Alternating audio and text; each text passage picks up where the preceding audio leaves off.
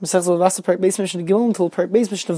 folks of this parak are the forbidden things which one may not do within his own property because of the damage which it might cause in somebody else's property.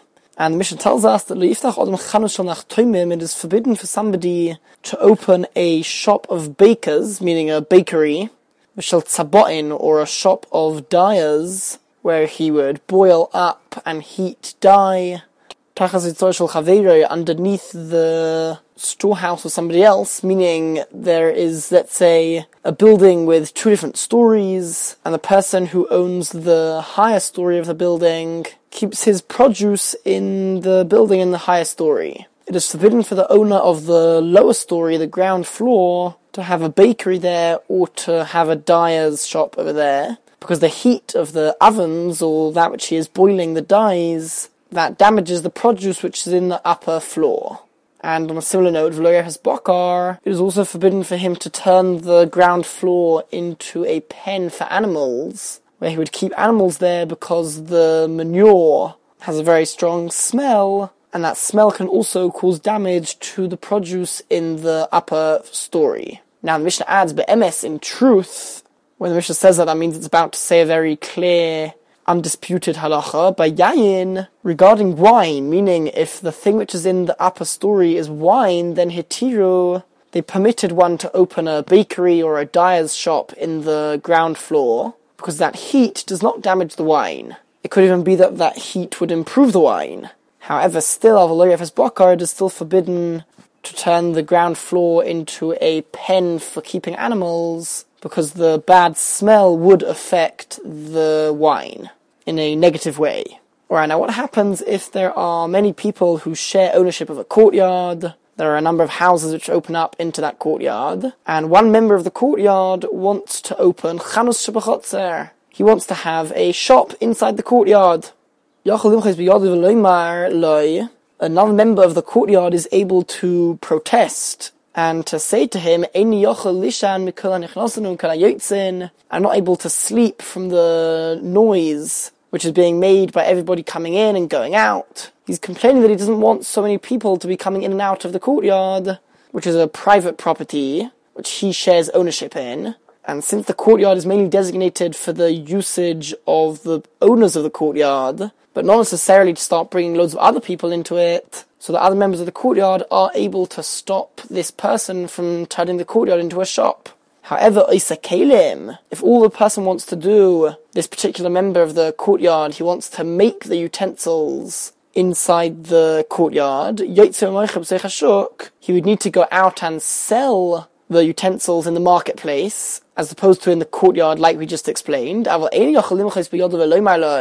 the other members are not able to protest and say to him, I'm not able to sleep from the noise of the hammer as you are making the utensils inside the courtyard of or I can't sleep because of the noise of the millstone as you are grinding in the courtyard. You can't make this claim because here the person who's doing this in the courtyard is not bringing other people into the courtyard. He's doing his own work inside the courtyard. That was one of the main purposes for which the courtyard was designated. People would do many of their daily activities or even for their work inside the courtyard. And so it's permitted, even if it does make a noise, for him to use the courtyard for making utensils. As long as when it comes to selling it, he goes out and does it elsewhere. And therefore the other members of the courtyard are not able to protest against him doing this. And the Mishnah adds another law that although it's generally forbidden for a member of the courtyard to bring other people into the courtyard on a large scale, it is permitted for one purpose, and that is if he is teaching children Torah. He opens a classroom, as it were, for teaching Torah. That he is allowed to do, and the other members are not able to protest that there is lots of noise being made by the children. And this is something which the Rabbanon said in order to increase the amount of learning of Torah which there would be. Mishnah Dalet, a wool, when it is relatively new, it can often be a bit weaker and less firmly affixed into the ground than a wall which has been standing for a relatively long time. And one of the causes of this is that when people walk on the ground, which is very close to the wall, that hardens the ground, which would actually strengthen the wall. And because of that, it's going to be forbidden for somebody, or let's see the Mishnah, if somebody had a wall close by to the wall belonging to somebody else, and the way we're going to understand is that you have Reuven and Shimon. Reuven has a wall going in one direction, let's say a north to south direction. That's Reuven's wall, and Shimon already has a wall built at a right angle going from east to west next to Reuven's wall. And Shimon now wants to build a second wall, which will be parallel to Reuven's wall, and it's going to be a third side. It will be at a right angle to his wall, and parallel to Reuven's wall. The Mishnah says, He is not allowed to build a wall next to it, even if it's in his own property, unless he distanced that wall away from Reuven's wall by four amas there has to be at least four amas between those two walls which are parallel to each other, because otherwise people won't be able to really walk very easily between those two walls. And the Mishnah is discussing a case where Reuven's wall is quite a new wall, and therefore benefits a lot from people walking next to it, and strengthening the ground, and thereby strengthening the wall, as the ground becomes harder. Alright, now the next part of the Mishnah discusses v'achaloinos windows. If somebody is, for example, building a wall very close by to somebody else's house, and that house has windows, and by building this wall, if he were to now stand on the wall, he would be able to see through the window of his neighbor's house, and that would disturb his privacy. So the Mishnah says that one needs to build the wall in such a way that milamalon, from above, or or from below, or mikanegdon, or opposite or and opposite, arba amas, it needs to be four amas. Meaning, either he needs to make the wall tall enough that the top of the wall is at least four amas above the window, and that way if somebody stands on top of the wall, they won't be able to see into the window, through the window into the house. Alternatively, he needs to make the wall short enough that the top of the wall is at least four amas below the window, and again, he won't be able to see through the window. And in any case, he needs to make his wall at least four amas away from the other person's wall so that he doesn't block the light from going through the window. This is not a, a matter of privacy, but other type, another type of damage that he's stopping the light getting through into the other person's house. And this would at least apply to a wall which is taller than where the window reaches.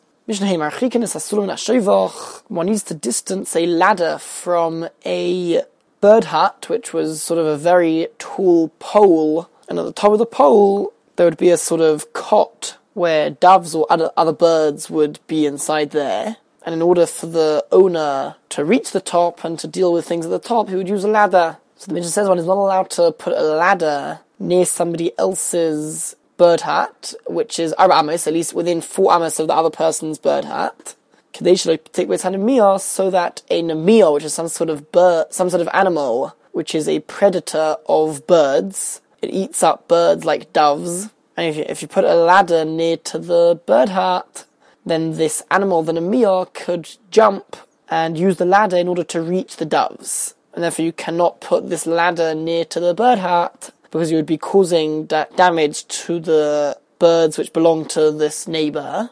And if you are building a wall, you would need to make sure that it is at least four amas away from somebody else's gutter, so that the other person is able to stand up a ladder in order to reach his gutter. He needs some space. If you build a wall right next to it, so he won't be able to slant the ladder in order to get up there and deal with things in the gutter. Now this is a little bit difficult to understand. We're talking about putting a wall within his own property, are you going to tell me that it's forbidden to do so in order to allow the other person to put his ladder in my property? Why should he have the right to do so? And so the Gemara explains, or the Mefarshim explains, that we're talking about a case where they had an agreement between each other that the owner of the gutter did have permission to put his ladder in my property. He had the right to that space within my property, and that is why it would be forbidden for me to stop him being able to use my property to set up his ladder to go to his gutter.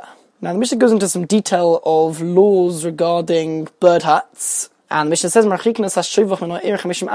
one needs to distance a bird hut at least 50 amas from the city where there is food belonging to other people, perhaps produce laid out in the fields, or whatever it may be, because birds tend to eat when they see food. And they generally travel a distance of 50 amas maximum in order to get the food. They don't need to travel further, and so you need to make sure that this bird hut is not within 50 amas of other people's produce and food from which the birds are going to eat, and you would be responsible for that.